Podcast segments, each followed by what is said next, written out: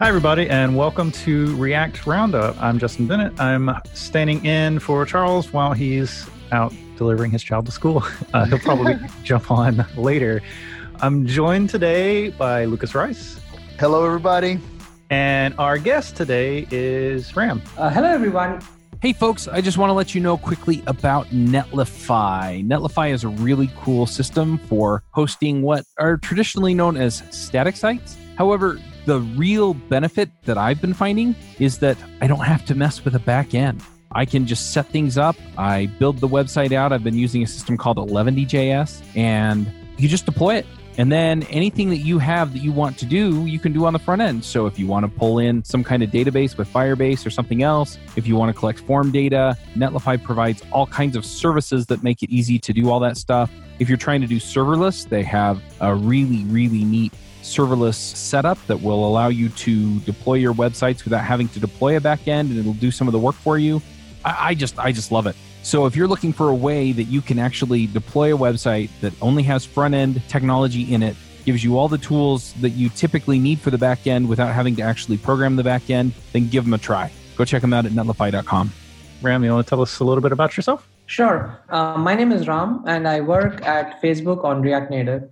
I've been working on uh, cross-platform mobile application development platforms for a pretty long time. Before Facebook, I was at Microsoft, where I was working on Apache Cordova or PhoneGap. And uh, I was building developer tools for Apache Cordova and PhoneGap. And uh, after that, we started investing in React Native at Microsoft. And then I eventually moved to Facebook. And uh, at Facebook, uh, over the last two halves, I have primarily been working, been working on improving the performance of React Native and uh, parts of the new architecture of React Native.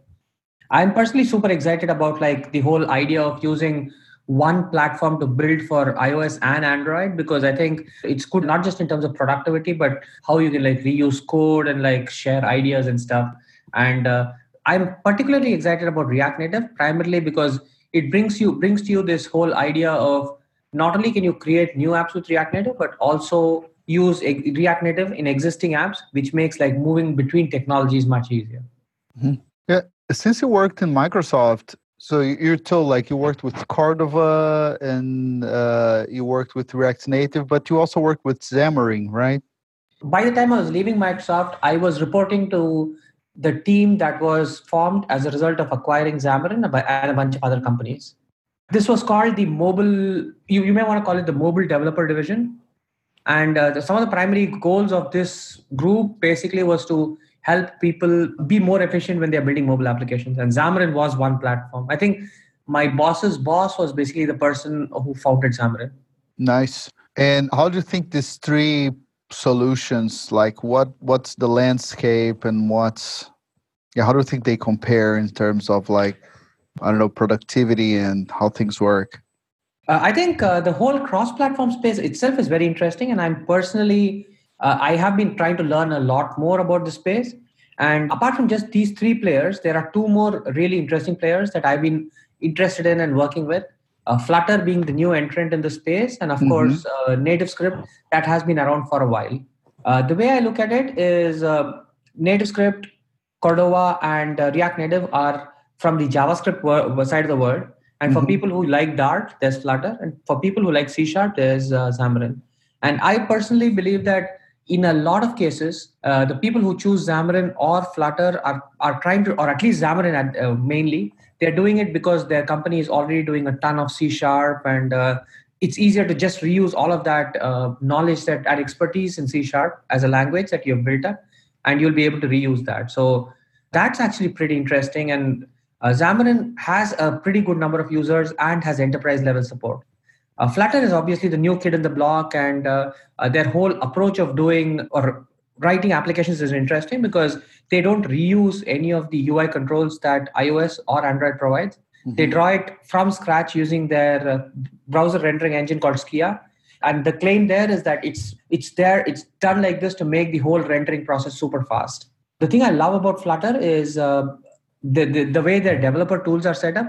Uh, they have taken a lot of lessons from React and React Native and taken their development lifecycle to the next level. Like the polish that they've added to their command line tools is pretty impressive. Cordova, on the other hand, has been around for a much longer time. And uh, back in the day when uh, people thought that Java and Objective-C were the only way to build mobile applications, Cordova kind of disrupted the whole thing and said that, hey, web developers can now have an entry point into uh, building applications. Now, I do agree that it, it might get harder and harder to ensure that every single application that you, you write mimics exactly the native controls using uh, things like C S S styling. But uh, Cordova and then Ion- companies like Ionic on top of Cordova have provided that glue layer very well. And there are a lot of people who have a website, want to just quickly convert that website to mobile applications, and Cordova has played a very important role. Nice. And then I think finally there's NativeScript, NativeScript and React Native.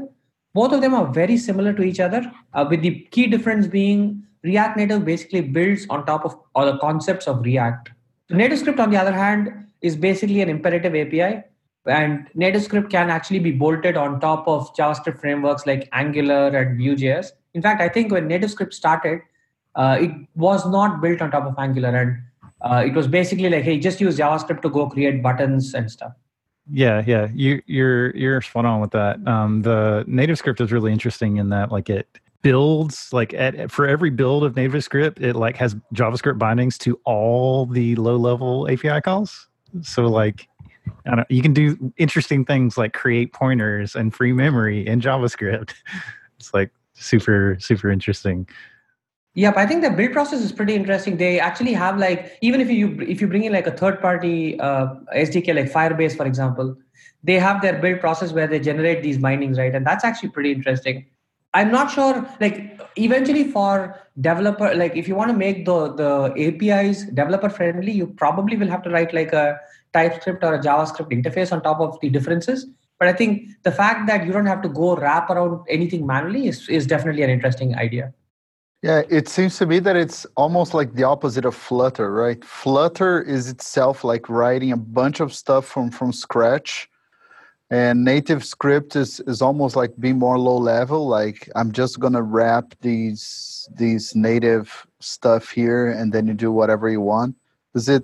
Yeah, that's that's basically it. But they also have, like, um, NativeScript. In the beginning, they offered, like, some A P Is that, like, bridged the gaps. Mm-hmm. So they have their, their base level binding that, like, provides JavaScript bindings to all the native A P Is. And then they had their compatibility layer on top of that mm. to give you, like, unique um, or, or, like, similar A P Is between the platforms. And now they're providing, like, framework support on top of that. So you can use, like, Vue oh, and Angular okay. and other things. So they're going, like, a higher level with time. Yeah, it's just more layers of abstraction there, and it's like JavaScript yeah, yeah, yeah. is the common underlier. And, and I think as a developer, you get the you get the ability to pick and choose, right? Like, there could be cases when you want to have that common abstraction and say, hey, I want to write one code that runs both on iOS and Android. And then on the other side of the spectrum, you have, like, hey, I have this very specific Bluetooth A P I that I want to access in Java, so I'm going to go just right directly to the metal. Nice. And then there's React Native. And of course, then there's the big uh, big uh, uh, kid in the block, React Native. I think React Native's association with React has been very, very useful because at that point, what basically React Native does is it takes the concept of uh, like React's components and says, why does a component have to be declared in terms of divs and spans, which are specific to the browser? Instead, why not generalize that and abstract that out and use component concepts or leaf nodes that are at a platform-specific level. And that's why I think uh, React Native is interesting, because if you've done React, if you've learned React, and given that React is so popular, it's pretty easy to pick up React Native. And then once you've picked up and gotten started with it, you actually ha- can jump into native whenever you want. And I think one of the other things I like about React Native is in this entire cross-platform uh, ecosystem, React Native is in a unique situation where we say that, hey, you can start with React Native, but if you are an Android engineer or an iOS engineer, you should be able to jump into, like, writing native code whenever you want. That also probably stems from the fact that the main Facebook app, which uses React Native, is actually not a fully React Native app. It is an, it's a native app with some screens written in React Native. And that is, I think, true for most of the applications that are written at Facebook. Even the apps that are pure React Native, we don't treat them as like, hey, this is a React Native only app. It's a mobile app written using React Native. Yeah, so this is a maybe it's a source of issues, right? A lot of people think like, oh, I'm I work one hundred percent with dev. I know everything about the browser and everything about React. I want to make a, an app, just like start doing React Native. But you reach a lot of those moments where you actually don't know what's happening, right? And you need to, to know a little bit about the platform itself. I agree. I think uh, a lot of people do believe that just knowing JavaScript is sufficient to write a mobile application. But as you said, I think you said it very well when you said knowing about the platform is important. And mm-hmm. to me, the way I see it is when you write it on the browser, most of the time you write similar code, but then there are going to be browser differences. Now, granted that browser differences are not as vast as mobile platform differences, but you do need to be cognitive of the fact that there are differences in the browser, and something that works on Chrome may not work on Safari. Now, given that, mobile platforms are, to me, an extension of that concept. Mm-hmm. Maybe it's just that it, the, the differences are a little higher. And I do believe that if you're if you really want to write good apps, embracing the platform and understanding the specifics of the platform might actually be very, very important. Yeah, there's also this interesting thing where if a team has had a traditional native development team, like, you know, they've, they've been doing native apps and you're you're introducing React Native, like you'd mentioned earlier, Ram, you can like just kind of start tying in React Native like really slowly. Um, it doesn't have to be like an all or nothing thing. But there's just that general idea of like being able to like section off parts of your app where you can like have more people being able to contribute to it. Um, is a really powerful concept. Um, and, and a lot of these tools have this capability, but React Native in particular, I think it, it really shines. And the great thing is just like, you know, the paradigms are, are transportable. You know, it's like from the React perspective, most of the, the A P I are in fill various things. Right anywhere. That was the original promise, or is construed as a promise, but um, I think it's important that teams like understand that that's not really a thing. It's like the platform differences from web to, you know, mobile in general are definitely there and definitely huge. Yeah. And it's like, you know, that's something to, to you have to account for. So I, I wonder, like, what is the reception? Like, if you have a, a native iOS team, so I understand a lot was the reception of React Native to a web team. Like, I've been in that situation a lot. I worked in web teams that started working in the app. Like, back in my, my previous job, B two W, we worked, it was an e-commerce, we worked with the checkout section. And our team started uh, working on the checkout section of the app through React Native, right? So there was this app, and uh, we started working on the React Native code to be inserted on, on an existing app. But w- how, how's the reception of, uh, you have an iOS team working with Swift and some Objective-C, and then you bring React Native to them. Like, what is the reaction? How do people perceive it? Because like I, I always read about people like hating JavaScript on the internet, like, and now Swift is a super nice language. Like, what's the? Uh, so I think that's a pretty good question. And of course, as you said, there are going to be people who say, hey, I'm an iOS only developer and I only want to write in Swift. Mm-hmm. But then again, they'll have to go get someone else to do the Android work. However, what I've indeed seen from an increasing perspective is uh, a lot of native engineers, a lot of Android engineers and iOS engineers are starting to see React Native in a positive light, because to them, they feel that React Native helps them scale much, much faster. Uh, what they do is on a, on a team, if you're an Android engineer or an iOS engineer, you basically lay, lay down all the groundwork, do all the critical infrastructure pieces, and then get the web developers to build user interfaces and screens on top of what you have already built. Mm-hmm. And that way, uh, the, the speed at which you can move is much, much faster. Uh, we have actually seen this at a lot of companies. In fact, I was recently speaking at a conference in India, and I visited a bunch of companies in India. And you would be surprised to know that many of them were pure native applications. And because they noticed that uh, they're able to reuse a lot of their web infra, those teams have started to move to React Native. Like, they've actually started to convert screens in their native app to React Native. And the native engineers haven't gone anywhere. In fact, the fact that they had native engineers, they were able to move much, much faster. And these apps are actually like the top apps in their category. It's like the Amazons of India or the Ubers of India. And mm-hmm. given that they're consumer apps, they needed to have first-class user experience, like no compromise on that side. And given that now they have both native engineers and JavaScript engineers, they covered both their bases. They basically have smooth experience and all the quick iteration that they need for the growth. I think that's the perception I'm seeing increasingly in a lot of native engineers. And uh, it's it's pretty uh, interesting to see the whole idea of native engineers accepting that, hey, React Native is just a framework, and mm-hmm. I, I can now make my code base more accessible to the rest of the company. So my coworker, Orta, actually has been kind of a, a thought leader in this space and has talked a lot about moving like teams to React Native, specifically native teams. So he recently wrote a blog post that I'll, I'll uh, post later about what it's like for a native like iOS developer to start kind of learning and onboarding to, to iOS. But you know, Artsy itself has went through this journey because like when we started, it was like a native app and we had like native engineers. Um, and then we've kind of over time slowly grown the responsibilities. And like now it's mostly just like traditional web engineers who are like working on the apps. And we still have people who are like, you know, with native experience, but the size of that is much smaller. And like at one time we had a native team and now we don't. Um, we have people with native experience and we try to, you know, cross train and stuff. But I think generally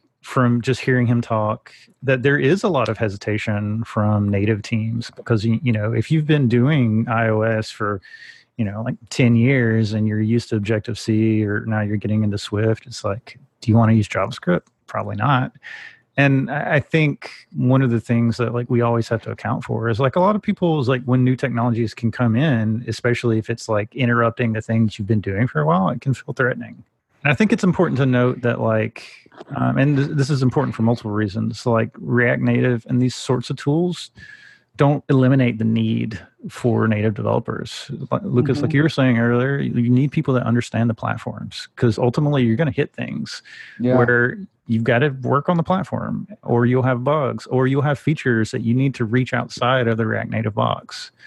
So at Artsy, we have two sorts of two parts of our app. It's in two different repositories. We have Eigen, which is our actual native code base. So that implements a lot of our features. And we have a mission, which is the React Native like overlays. So like nice. More and more of our app is kind of starting to grow from a mission, but we still do a lot of native stuff in Eigen to really power the app. And, you know, there's a lot of features that we provide hooks to and stuff like natively. Nice. So for native developers who are interested, you know, it's it's definitely a thing where, of course, it's it's new, and but it doesn't like replace you. It it really is hopefully adding bandwidth to your whole team and like providing a common surface area for your team to build on. Nice. So when you say native engineers may not be interested, if you were to uh, dig deeper and try to figure out what were the reasons why they are, uh, some of the common questions I've heard is, first thing, as you said, is are native engineers replaceable? And I think the answer to that is no. React Native doesn't replace anyone. In fact, it augments and makes the team more accessible. The second thing is someone from Swift or Java or Kotlin or Objective-C background hates JavaScript as a language. And most of that boils down to, hey, the language doesn't have types and it's not like statically checked and stuff. And I think a lot of code bases, a lot of large-scale code bases today are written either using TypeScript or Flow. Mm-hmm. And Uh, TypeScript and Flow as a language can be comparable to like Swift and Kotlin in terms of ease of use and static checking and all of that. Mm-hmm. And I think in general, in this cross-platform space, uh, React Native is in this uni- has this unique niche where you will be able to pick and choose React Native in parts of application that you want. And I think that has been something that had been lacking in the cross-platform development space for a while. Like when Cordova was around, it was hard because either the full screen was Cordova or it was not. And the whole idea of embedding Cordova was not given as much importance. And I think mm-hmm. increasingly, a lot of frameworks are starting to understand that they can't be all or nothing. You need to opt in and opt out. And I think even in more recent things like Flutter, they have like uh, ideas where they will be able to do something similar. Yeah, yeah, even yeah, even in the in the web space, like people come with like, oh, there is like Elm and there is like now ReasonML. If you're not able to put that thing inside like one component and just try with like one small thing, it's like if you need a revolution to do anything, like that thing won't be done in your... Okay, so I am the super beginner here in React Native. I have another another question regarding that. So how does React Native work? Like, what is the, the under the hood thing? Is it, does it compile fully to, to a language? does it have like a JavaScript runtime that it that it starts in the? And I also read that there's a new architecture uh, happening. So how does it work? That's a pretty good question. And I think uh, it was not until recently that we even went and fixed our Wikipedia page. A lot of people are confused about, hey, does React Native compile into native code? And mm. probably because they read on Wikipedia incorrectly that it's a cross-compile thing. So that is not correct. React Native basically is bundled with a JavaScript engine. Mm. Now for iOS, we don't have to explicitly bundle the JavaScript virtual machine because iOS has J S C or JavaScript Core built into it. Mm-hmm. Android, on the other hand, does not. And we do bundle J S C or JavaScript Core as a part of your application. Uh, the best way to think about your application is it's effectively Android application or an iOS application. It starts up just like any Android or iOS application does and like shows the same, has the same application lifecycle, same mm-hmm. view controllers and same activities. But then what it does is it draws a specific root view, and that root view is populated using JavaScript. So what, what happens is it draws an Android root, uh, root view or an iOS root view, and then spins up the JavaScript virtual machine. All of your JavaScript code is executed. And if you re- recall from your React days, the whole reconciliation, re- reconciliation that happens, right? Mm-hmm. Instead of spitting out instructions to draw a div or a span, you start getting instruction that, uh, instructions that, hey, go draw this Android view or go draw this iOS view. And uh, that's pretty much how it works. The way we communicate between JavaScript and the native Objective-C or Java land is using the concept of a bridge. The idea being, because you're, if you're on the browser, JavaScript can manipulate the D O M directly. But because it's iOS and Android, that direct manipulation cannot happen. Mm-hmm. And that's why you need to serialize your React reconciliation, reconciliation commands. And then someone on the Android side picks it up and draws them. The other layer in this uh, architecture is about layout. So browsers understand Flexbox. They have a built-in C S S engine. But iOS and Android only understand like their own layout systems, right? So we have in this middle a system called Yoga. And Yoga is responsible for taking in Flexbox uh, C S S or layout C S S and converts them to X and Y coordinates of mm. where stuff should be drawn. Nice. I think to summarize, there are like these three three systems. There's a JavaScript virtual machine, there's a layout system, and there is the whole U I thread that's written in Objective-C or in Java. And these also roughly corresponds to the three main threads that are running in your application. So React Native, by default, is multi-threaded. And that's the current architecture of React Native. Okay, so uh, these uh, Yoga calculations, are they done in JavaScript or do you send messages to the native part that does the calculation? So Yoga is written in C plus plus. Yoga is a C plus plus library. Oh, okay. And uh, what happens is in Yoga, we construct what is called a shadow D O M. A shadow D O M is, or the shadow tree is, is a representation that's very similar to your main D O M, rep, like main re, React component representation. Mm-hmm. And once we have that tree constructed, C plus plus iterates over the trees, figures out which nodes are dirty, and then just uh, r- runs the measuring algorithm on top of them. Oh, nice. Is there a performance stacks? Like how... How's the performance stacks on that?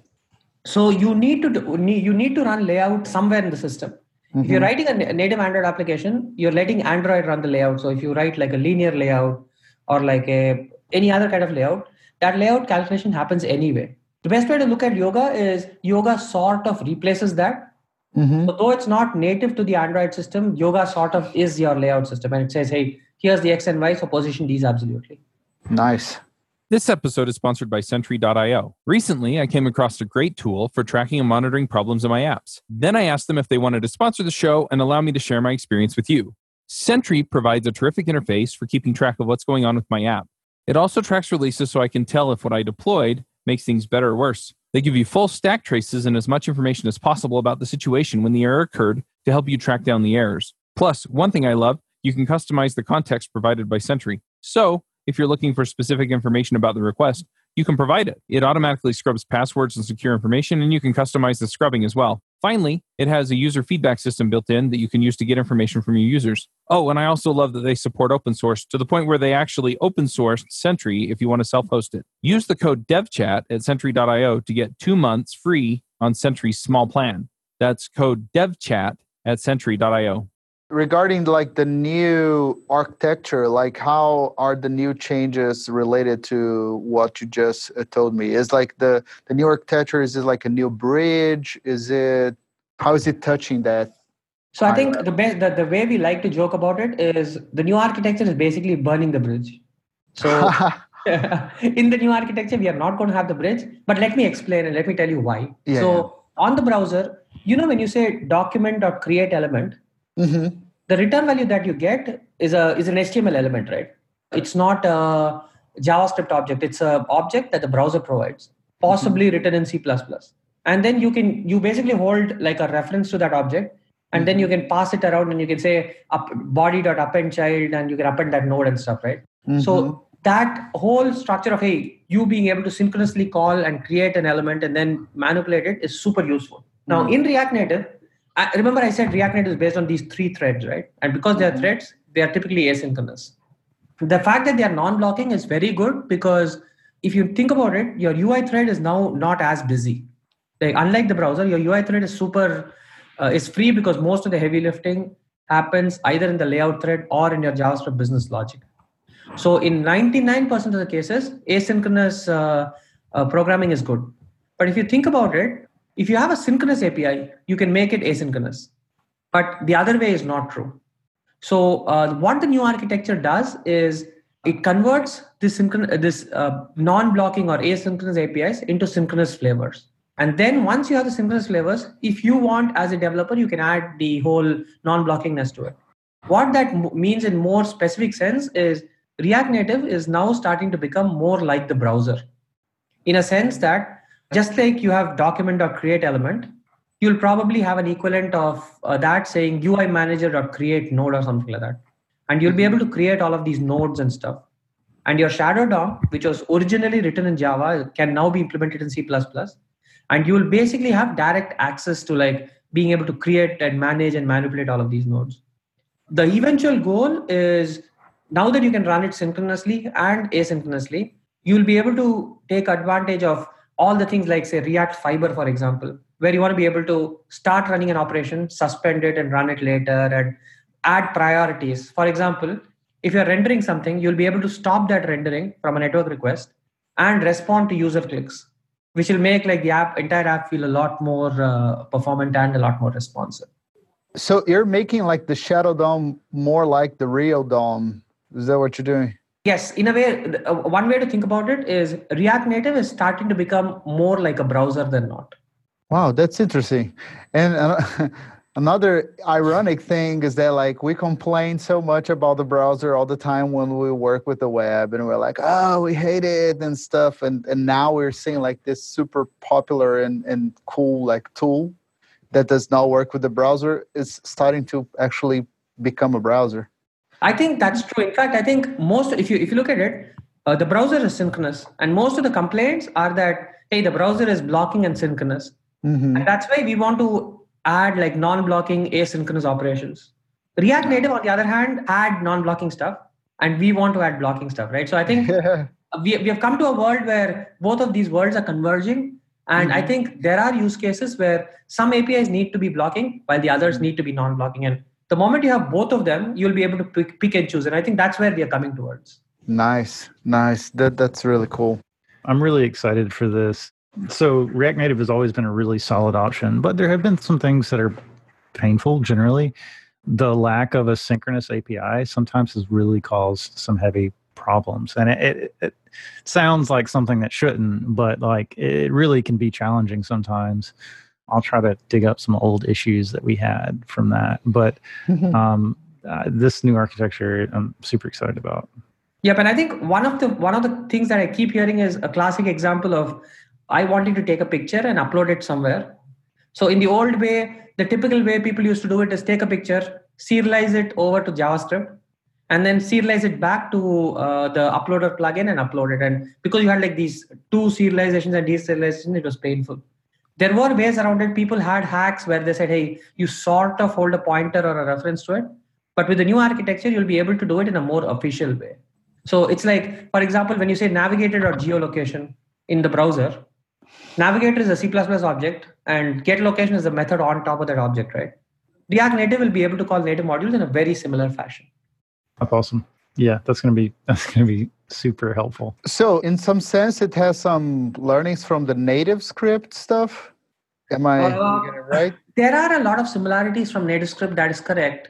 I think uh, NativeScript has the, the Synchronous A P I, which is very similar. Like it generates C plus plus bindings for each of those Synchronous mm-hmm. A P Is. So there are a lot of parts that are similar, yes. Nice.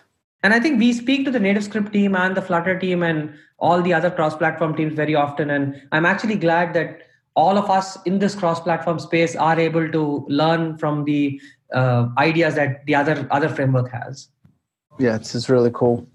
Another thing that I think about when when when I see, uh, so this talks about React Native, and now you're talking about how the Shadow D O M is changing. So there are some projects that try to to bridge the gap between both mobile and web. Like it's like really like one code base. How do you see these types of of, of project in the in the scenario? Do you think this is like a attainable goal? Do you, do you think it's helpful? Do you think it's not helpful? Just to clarify to the listeners who may not have heard about these two project, these projects, mm-hmm. I think there are two big projects in this space. First one is called React Native Web. Yes. Uh, the second one is called React Native D O M. And uh, both of them try to attack this problem from different perspectives. I think what React Native Web does is it says, hey, why think in terms of divs and spans? Why not think in terms of canonical components and let the D O M or React Native or even React V R for that matter Uh, go and implement, like a view should be a, become a div, a view should become like an Android uh, Android view, and a view should become a V R entity in uh, like each of the platforms. So that's that's what React Native Web does. React Native D O M, on the other hand, is sort of an implementation of React Native on the browser. It basically runs React in a web brow- in a web worker and does stuff like that. So the interesting thing is both the people who created React Native Web, which is Nicholas Gallagher, and uh, the person who created React Native D O M, Vincent Reimer, work at Facebook now. And um, we are, Facebook is definitely interested in getting this whole idea where we say, hey, React.js and React D O M are not really disparate worlds. We want to switch the thinking around it and say, there's the React way of doing things. And then React D O M, React Native, React V R, and all of these are just platforms. Basically, depending on the framework, the platform will be able to render what it is. So I think this is definitely a very compelling idea, and uh, we are definitely exploring it. But I think in more concrete terms, I'm not even sure how far we have gotten like with it. A lot of companies are already starting to use it. Microsoft with React X P already uses this idea. There are a lot of companies who are already using React Native, React uh, Native Web, Web on production and stuff like that. So there's clearly a need for this. People do want this. And I think Facebook is thinking of how to formalize this and what's the best way to work around it. Mm-hmm. One concrete step that we are taking in this direction is we are trying to make React Native thinner. We are removing all, uh, we are removing a ton of components from the core and moving it outside React Native into like a community repository. The reason there being, if the source code of, so again, this is only for source code. So if the source code of React Native is thin, then we can think in terms of these components components and say, hey, a switch versus a text box across web and uh, mobile are similar, so maybe we should abstract that out. So there is this whole effort called Lean Core that's happening, where we are trying to make React Native thinner and trying to consolidate and come up with like a good set of components that can be shared across multiple platforms. Yeah, nice. Yeah, I saw that the Lean Core uh, part of the roadmap, right? That's interesting too. And I think uh, the good thing about Lean Core is a, a lot of people say that, hey, it's just React Native throwing components out. I think that's that's incorrect, because for most people, they think that, hey, is React Native not supporting a specific component?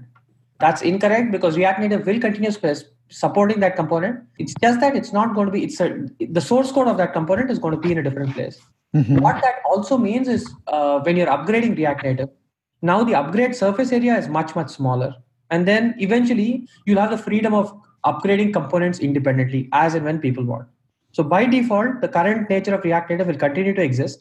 But as far as components are concerned, people will now have the freedom of saying, hey, the core is leaner, which makes it like move, which, which gives it the ability to move much, much faster. Yeah, yeah. When I worked with React Native, it was like years ago, a couple of years ago. I remember how painful was like every every version change had like so much. I think it was because it was like probably like not very mature yet. But I remember this, like there were like a lot of components involved in the in the library itself, and very specific, like there was like a Vue pager Android one, right? Things like that was like very, and was generating like breaking changes that are not important for everyone and things like that. So this is the kind of things that are going to the community, right? Uh, yes, I think I, I the only reason I call it community is because the React Native community has taken the initiative to actually maintain and move these components forward at a much faster pace. Nice. Uh, I mean, it's it's still core components. All of these are still going to be core components. It's just that their their source code is in a community repository. Mm-hmm. What that has also meant is, uh, let me give you an example. Last year, we figured that uh, a lot of people needed changes to React Native WebView, but we didn't have the time or the bandwidth to go execute on those. So instead of Facebook blocking on React Native WebView, we moved it to the community repository. And within the first two months, the number of pull requests and the number of issues that were accepted and taken care of was much, much more than what we did in two years. So I think this way we are able to get the community involved and a lot more people are contributing. If you look at the surface area of React, it's actually just the browser. It doesn't have the concept of components and stuff.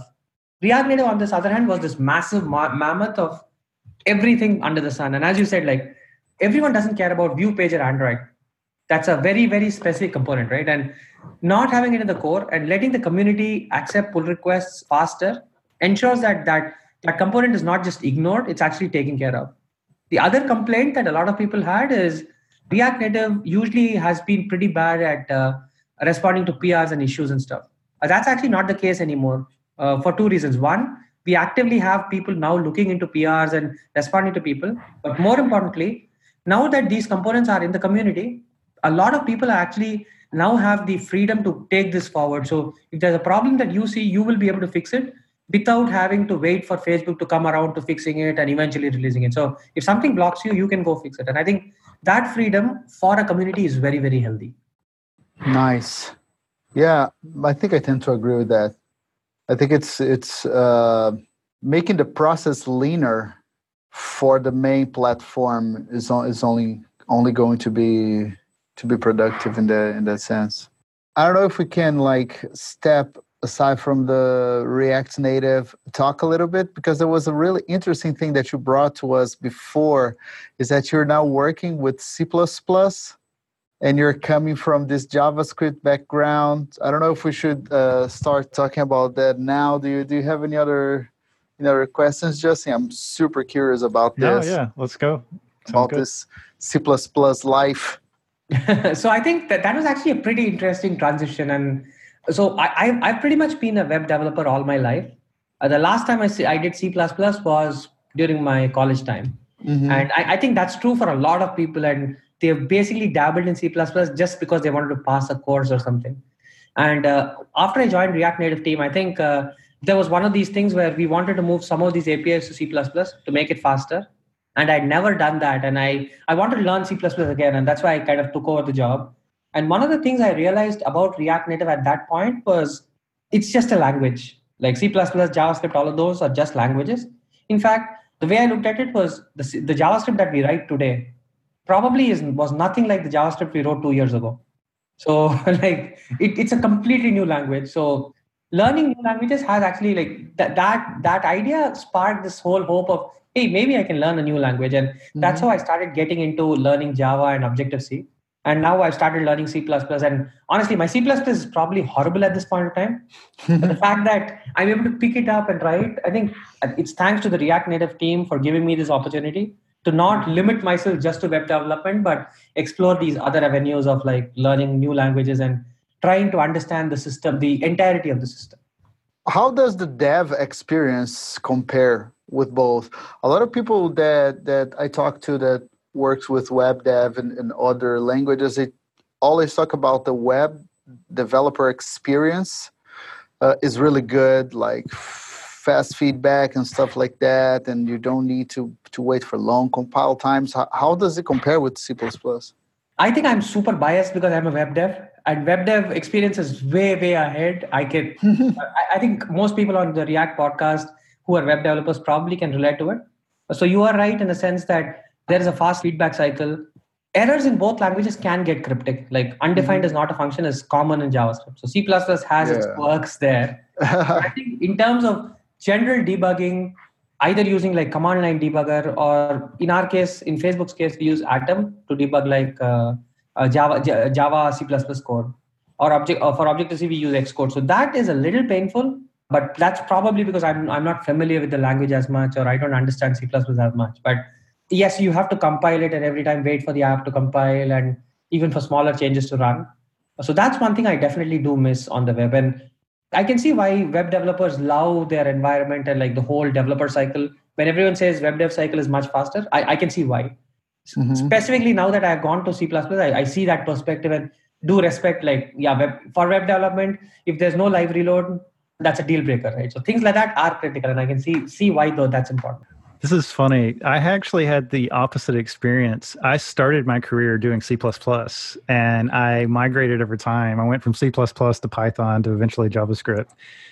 But the C++ environment is not the most friendly in general. Like debugging is hard, especially because it like takes like for the web, you know, JavaScript is kind of your your base. Like the hardest debugging thing is like mapping source maps and stuff like that. And you're just interacting with these like lower level browser A P Is and they take care of like all the heavy lifting behind the scenes. Whereas you're doing C++ and you have to debug something. Say you have a null pointer exception. You're trying to reference something that like literally doesn't exist.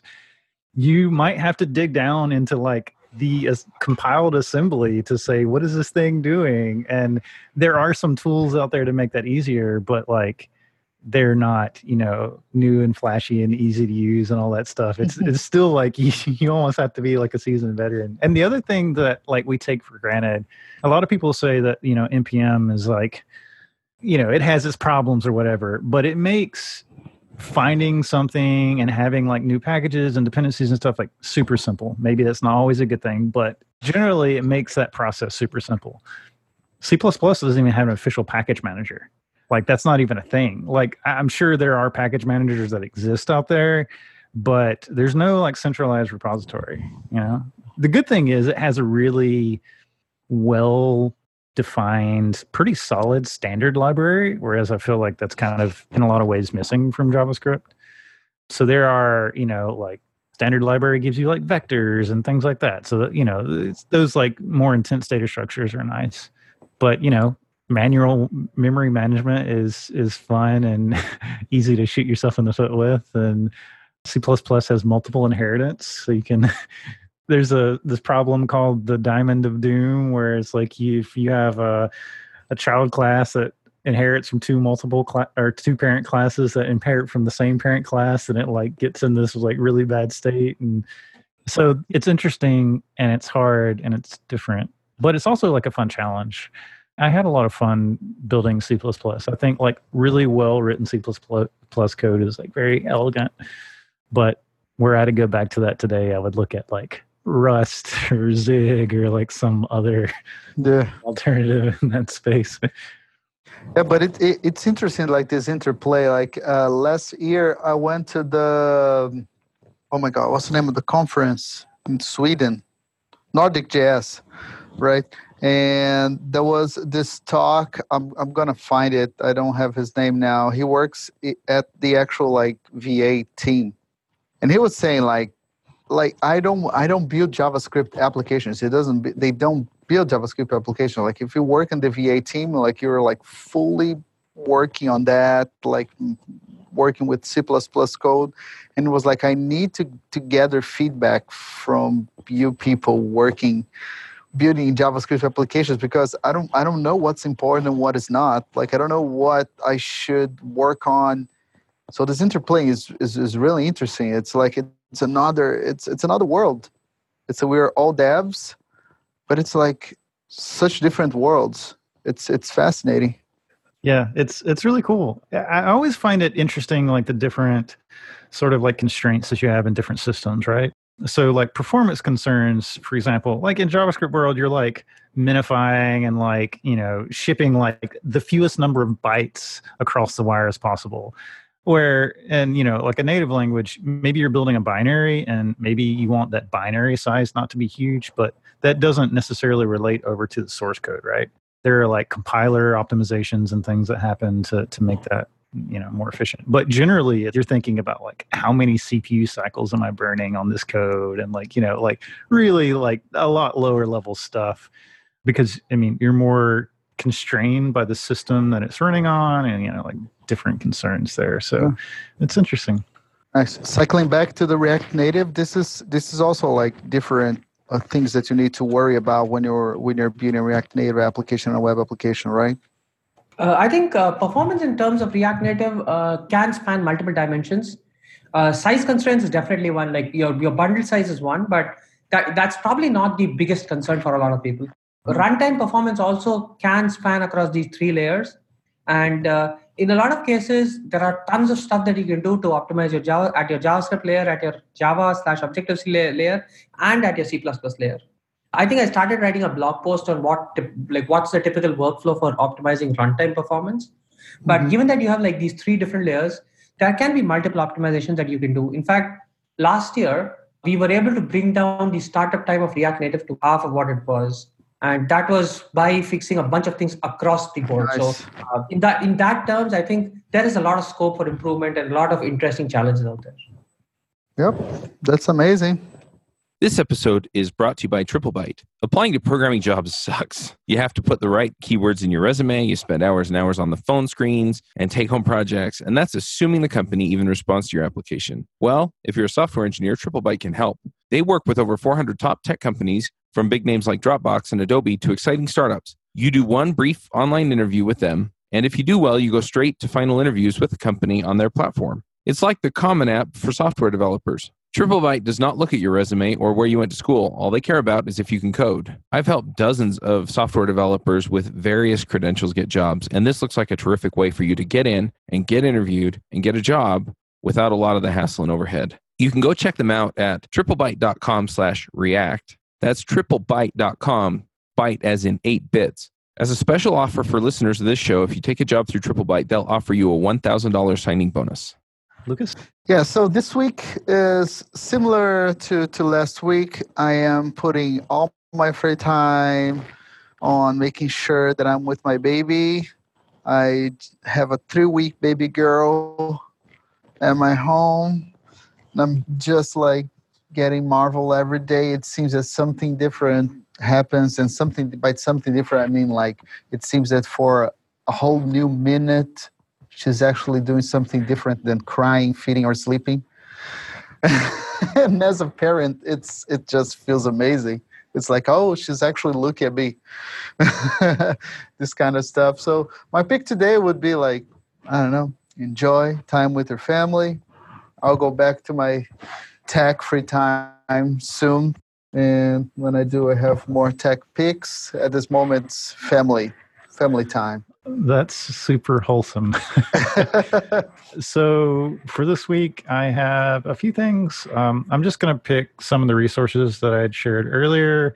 So Orta, my coworker, has done a lot of work in The bridging the community gap between uh, native developers and React Native developers, or just React developers, I guess. So um, there's a lot of good blog posts that he's put out. We did a, a, a, like a mini conference with the React Native team, I think last year. So definitely um, check those out. And one of the last things is uh, part of the conversation that's happening earlier. We're talking about Yoga, the layout engine, and Uh, how React Native uses, you know, its custom uh, render and everything. And that made me think of another project that I'd seen recently. There's this tool called Ink, which is a way to render C L I tools with React. So it also uses Yoga for like layout related stuff, which is kind of cool. But yeah, you can write React components to build C L I tools. It's it's really it's it's a lot of fun. It's really awesome. And they just released version two that supports hooks. So get it while it's hot. uh, yeah, so that's me. Ram, do you want to go next? So I think I had two picks. My uh, my first pick is this uh, interesting repository in React Native community called Discussions of Proposals. It's uh, the GitHub org is called React-Native-Community. The or the repo is called Discussions-and-Proposals. And the idea here is most of the next-gen stuff of React Native is actually happening there. And there are a lot of people contributing new ideas. And then this is basically the R F C for React Native. So if you're interested in React Native, that's a good place to check out, try at least to understand what's happening, and more importantly, to be able to contribute into React Native and figure out like, or help build the direction of React Native. Uh, that's my first pick. And I think uh, my second pick is uh, React three sixty or React, or what used to be React V R. I'm starting to get more and more interested in Oculus and like this whole V R idea. And uh, because I'm a JavaScript developer, trying to approach the whole three D space from JavaScript is interesting, and that's why I'm trying to play around and dabble with React V R. So that would be my second pick. Awesome. Nice. Cool. Well, thanks everybody for joining, and that's it for this week. Bandwidth for this segment is provided by Cashfly, the world's fastest C D N. Deliver your content fast with Cashfly. Visit C A C H E F L Y dot com to learn more.